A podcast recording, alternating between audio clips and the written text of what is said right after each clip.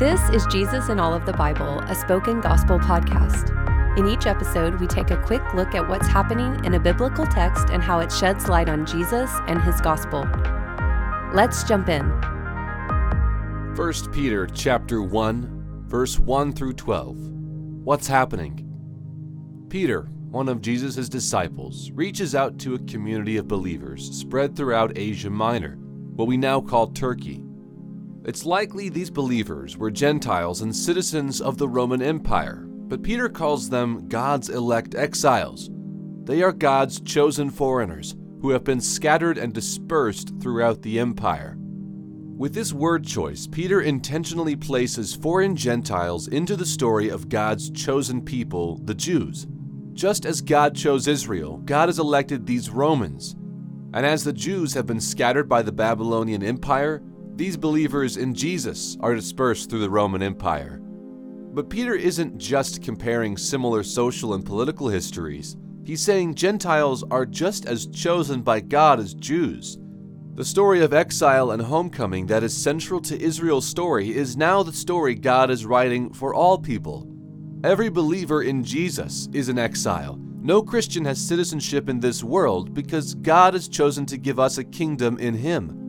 Peter adds, We've been chosen according to the foreknowledge of God the Father, through the sanctifying work of the Spirit, for both obedience and sprinkling with blood.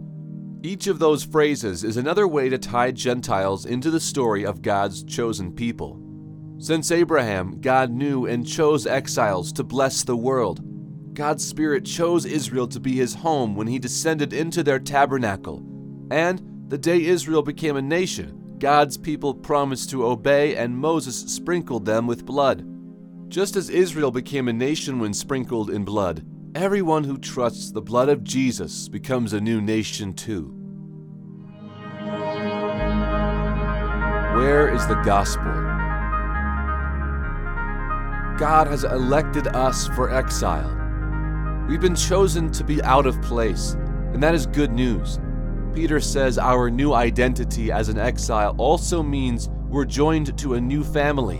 We've died to the nation we've been born into, but been born again into an eternal family founded by a loving Father and resurrection life. And as children of God and siblings to Jesus, we're given an inheritance that cannot die, cannot lose to evil, lasts forever, and is guarded by God Himself. Foreignness to the world is a reason to rejoice when it means being natives in God's kingdom. And like most outsiders, we will suffer for our foreignness. Throughout his letter, Peter will unpack the moral and spiritual otherness that comes with following Jesus. But for now, Peter reminds us that strangeness to the world is proof of our citizenship in heaven. Persecution isn't a reason to despair, trials are a reason to be joyful. We're no more victims of persecution than gold is a victim of fire. We can rejoice because suffering purifies us and demonstrates the authenticity of our faith. Followers of Jesus will suffer. Jesus certainly did, but it led to glory, life from the dead, and a throne to God.